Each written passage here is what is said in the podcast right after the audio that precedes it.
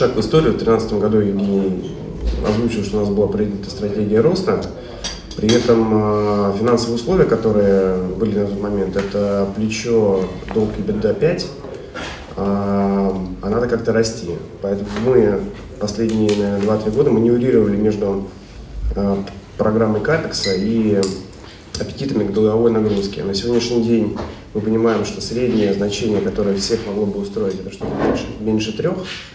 Мы к этому значению шли и сделали даже чуть-чуть меньше, не чуть-чуть, это, это мягко говоря. Мы показали э, долг беда на сегодняшний день на уровне 1,7, что открывает для нас э, новые возможности. И эти новые возможности не просто на словах, они на самом деле на сегодняшний день выражены в э, кредитном портфеле и открытых кредитных линиях, э, которые позволяют инвестировать в новые направления.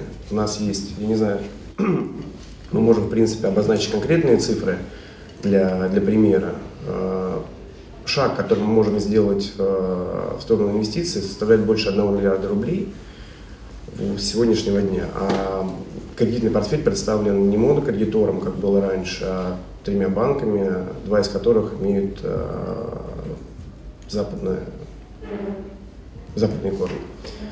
Вот, это основное. Что касается инвестиций, наверное, да, и M&A, что немаловажно. А, это отдельная тема, и если говорить, а что же для нас M&A на сегодняшний день, скорее всего, это продуктовая часть, самое основное, это не столько железо, как мы раньше видели да, в инвестиционных программах, скорее всего, это компетенции, это разработки, это продукты, и это, наверное, 80% от того, куда мы хотим тратить деньги.